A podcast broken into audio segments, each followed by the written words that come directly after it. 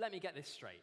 You're telling me that if Adolf Hitler had just turned around and said sorry to God before he died, God would have just let him into heaven after all the awful things that he did.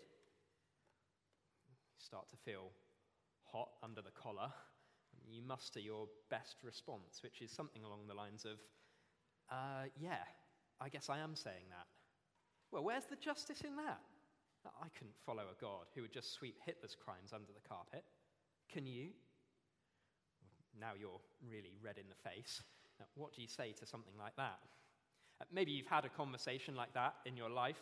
Uh, maybe you've been on either side of that debate. God's grace and mercy towards bad people, really bad people, people like Hitler, that, that can be a problem for us. But God's grace can cause us problems closer to home as well. Maybe we are not that concerned with hypothetical arguments about what God should or shouldn't have done with people like Hitler. Uh, maybe when we pray things like, Father, uh, forgive us as we forgive those who sin against us, uh, we start to feel the implications of God's grace causing us trouble closer to home. When someone close to us hurts us, and I mean really hurts us, it can be hard to accept that God wants us to forgive as he forgives. Now, even Jesus' closest, closest disciples once uh, sidled up to him and asked, Jesus, how far do you want us to go with this forgiveness stuff? Uh, how many times do we have to forgive someone who sins against us? Oh, really? That many times? Wow. You see, God's grace is amazing. It is amazing grace. But for human beings, it's not without its problems.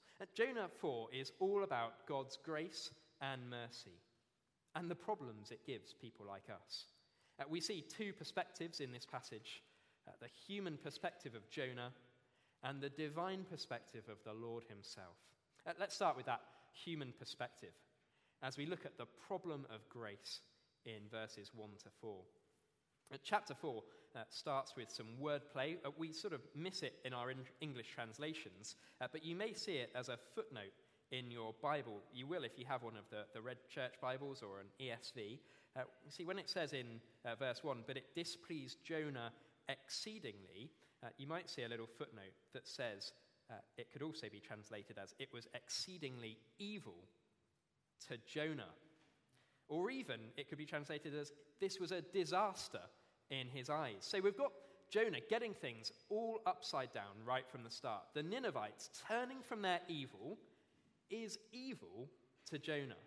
Uh, God forgiving them and not bringing disaster upon them, well, that's a disaster in Jonah's eyes. And it makes him angry. Now, Jonah's anger is a, is a running theme through this passage. Uh, we're not to imagine him you know, a little bit put out by God. Jonah is seething with rage. Uh, we're to think of him like a, a cartoon character bright red face, steam coming out of his ears, clenched fist, stamped feet totally furious, furious with God. Verse 2, he takes this up with God. He prayed to the Lord and said, Oh Lord, is this not what I said when I was yet in my country? That is why I made haste to flee to Tarshish. Now, finally, after uh, three chapters, we're told why Jonah ran away why he disobeyed God, why he didn't go to Nineveh as God told him, why he tried to go as far as he could in the opposite direction. Uh, it wasn't because he was afraid of the scary Ninevites, it wasn't because he thought God's word would have no effect on them. It's actually because he believed in God's power and God's mercy. Jonah points his finger at God in his anger, saying, I knew you would do something like this. This is so typical of you, God. You see, Jonah knew God, he knew God's character, and he was fully expecting his mission to Nineveh to result in Nineveh's salvation because he knows what God's like. Have you ever had to write a personal statement? Uh, most of us will have if you've ever applied for university or maybe applied for a job, you'll have written a personal statement. And if you're anything like me, uh, you'll have found the experience excruciating um, I find writing a personal statement really hard work because I'm not very impressive and there's not much interesting uh, things to say about me, but God is different. And Jonah here is quoting from God's personal statement, if you like, his own self description, which he proclaimed to Moses on Mount Sinai. Joseph, uh, Joseph Jonah asks uh, God, that's completely wrong. Moses asks God to reveal his glory. God passes in front of him, proclaiming who he is. And he tells Moses he is a gracious God and merciful slow to anger, and abounding in steadfast love, and relenting from disaster. Jonah knows who God is. He believes what God has said about him, himself, and this was a problem for him. In fact, Jonah is so devastated by the way things that have, the way things have turned out that he's lost the will to live. Look at verse 3. Therefore now, O Lord, please take my life from me, for it is better for me to die than to live. Now, this might seem very strange to us. Jonah comes across as bitter and resentful, maybe uh, a bit overly dramatic here. Uh, but let's try and see this situation through Jonah's eyes for a moment. Uh, to us, the Ninevites are just a name on a page or an exhibit in a museum. They don't fill us with fear or anger, they're, they're history. But for Jonah, things were very different. Nineveh was the capital of the, the brutal and sadistic empire of Assyria. If there was a, a World Cup of cruel and vicious nations throughout history, uh, Assyria would at least make it through to the final. They might even lift the trophy themselves. Here's some uh, things that their kings boasted about. Uh, this is a, an inscription from King Ashurnasirpal II, uh, boasting about one of his conquests, he says, In strife and conqu- conflict, I besieged and conquered the city. I captured many troops alive. I cut off of some their arms and hands. I cut off of others their noses, ears, and extremities. I gouged out the eyes of many troops. I made one pile of the living and one of heads. I hung their heads on trees around the city.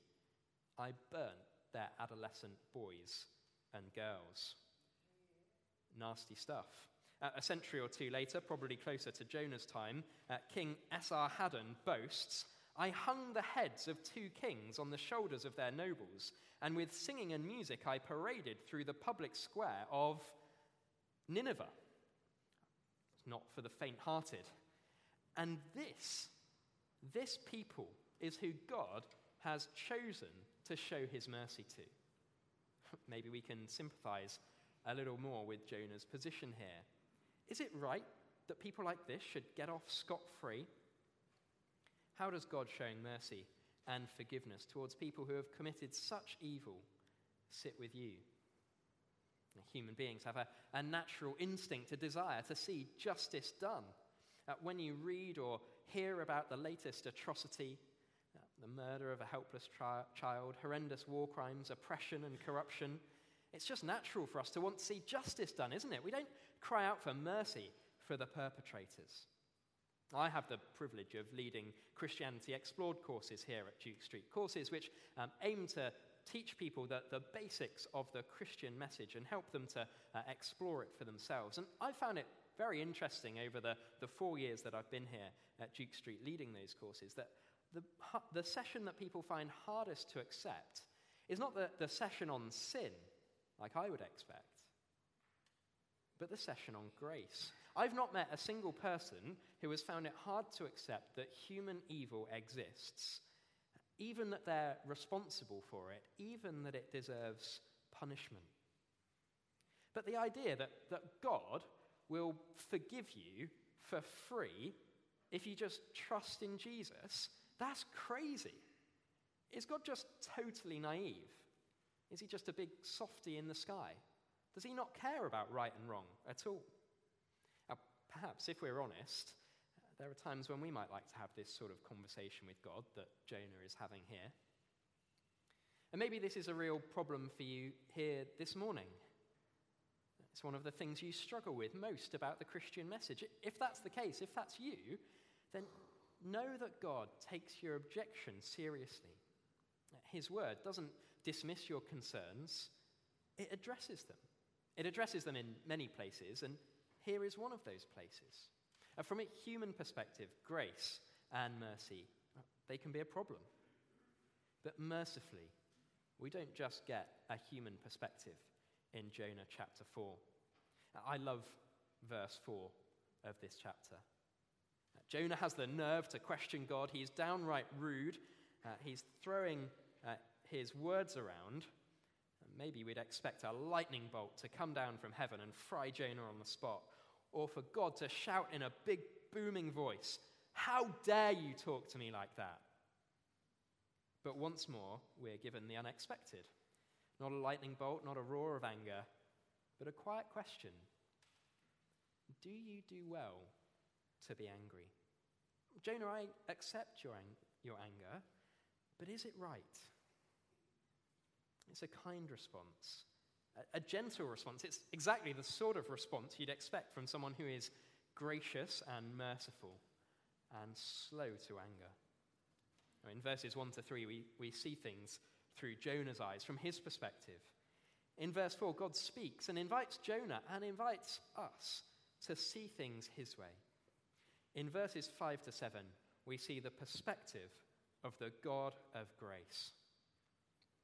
Now, did you notice that Jonah doesn't even dignify God's question with an answer? Instead, now his job is done, he leaves Nineveh immediately, uh, and then makes a shelter from the hot Middle Eastern sun and sits down to see what might happen next.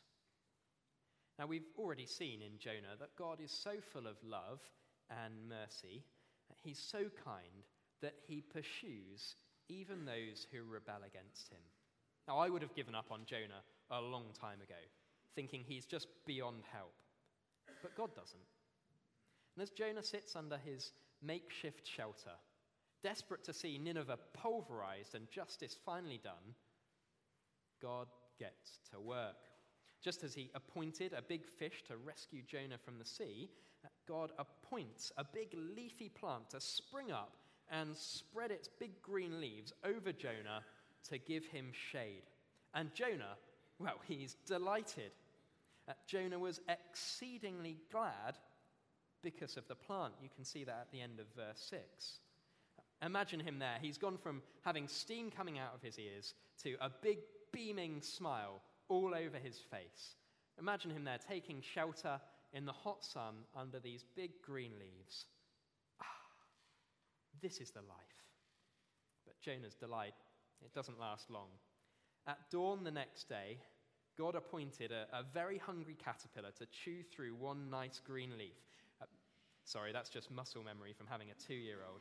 Um, God appointed a worm to attack the plant so that it withered.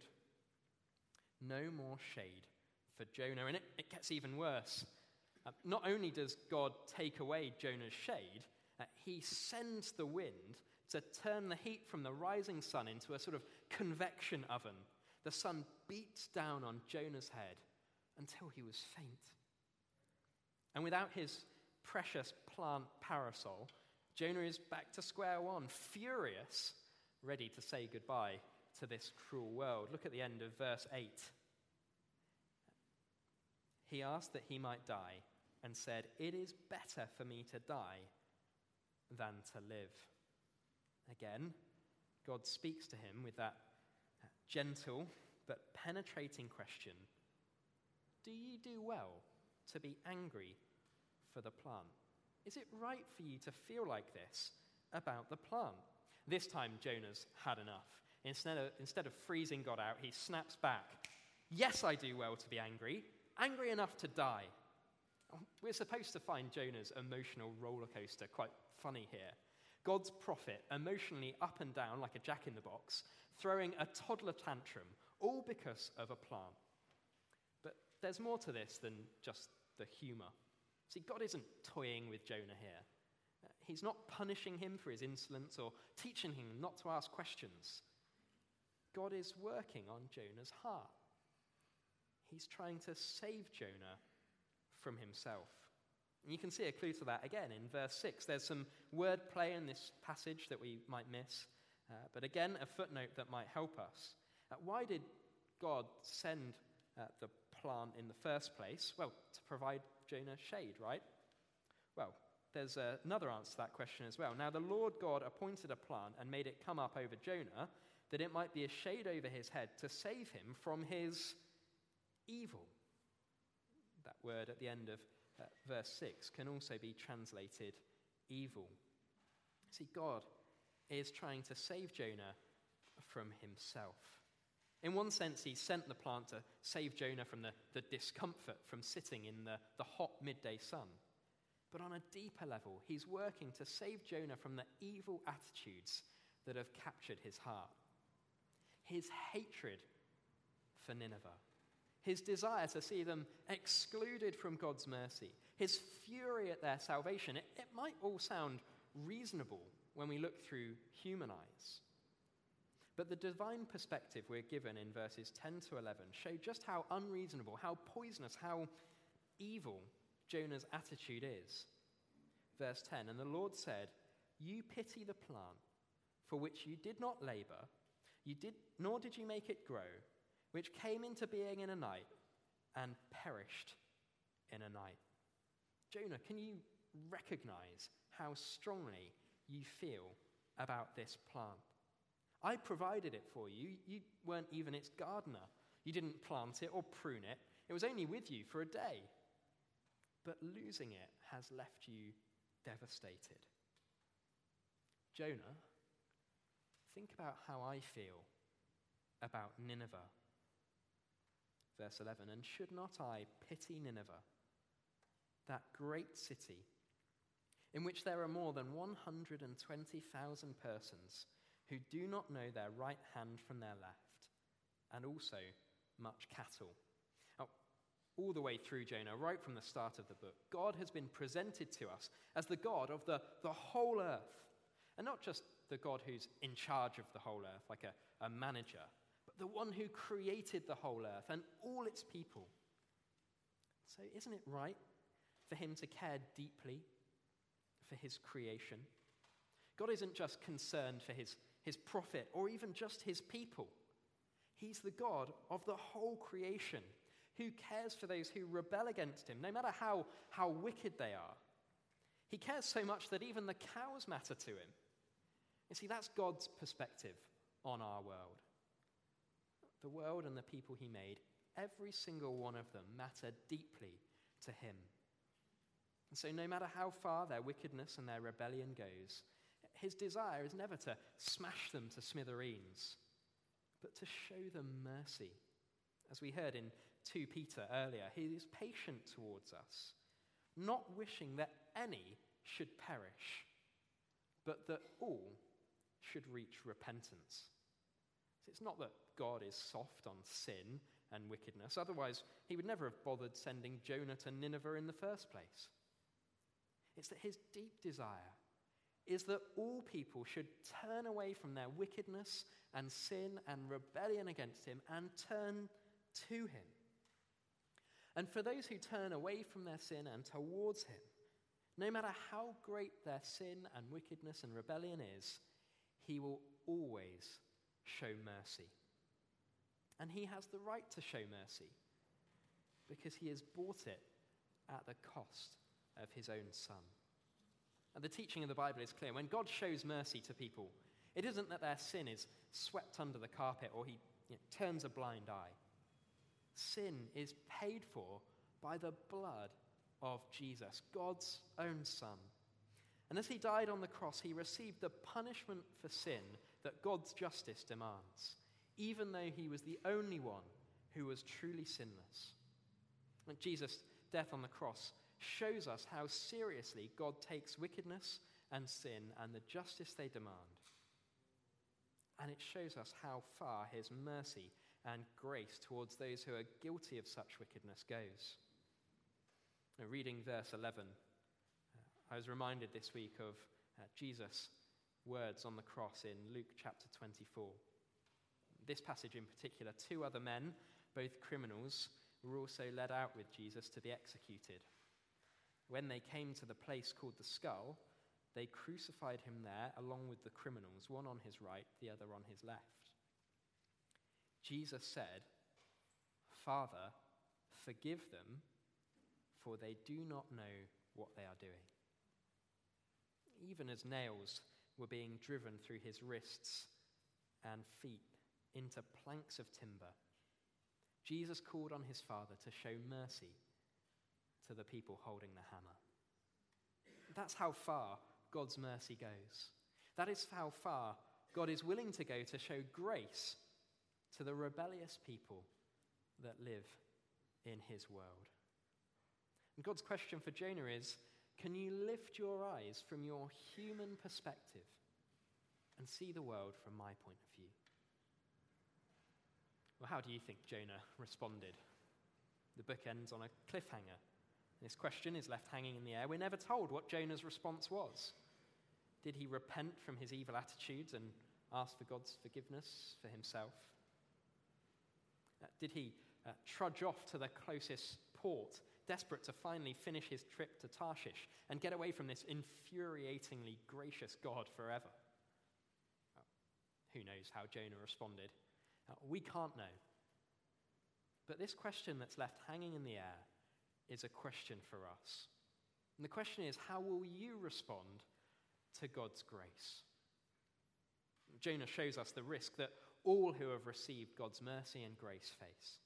You see, he's happy for God to show mercy to him. Remember how he, he sang his heart out to celebrate God rescuing him from death in chapter 2. But he's furious that God should treat other people that way, particularly those he disapproves of. Jonah is like a, a black hole of God's grace. He sucks up God, all of God's goodness and love and mercy towards him, always consuming, but never passing it on to anyone else. And so his heart is a cold, dead void. If you're a Christian, can you see any of Jonah in yourself? Are you happy to cling on to the grace and mercy God has shown you in Jesus, but slow to pass it on to others? Now, that might look uh, like many different things. Perhaps, like Jonah, there might be people who you really don't want to see God's grace reach, whether it's because of their culture, the color of their skin, or the level of their education, or their wealth or lack of it, uh, their crimes, their lifestyle, their personality.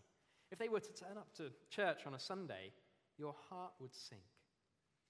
If we ever find attitudes anywhere near that in our hearts as Christians, it's a, it's a really bad sign, a deadly sign, and we have to repent.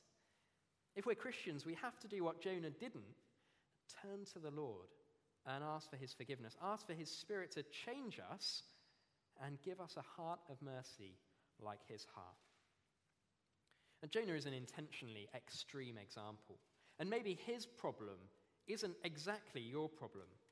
But there are other ways which, in which we can fail to share in God's heart of mercy for this world. If we're black holes of grace, we will hold grudges tightly and refuse to forgive as we've been forgiven.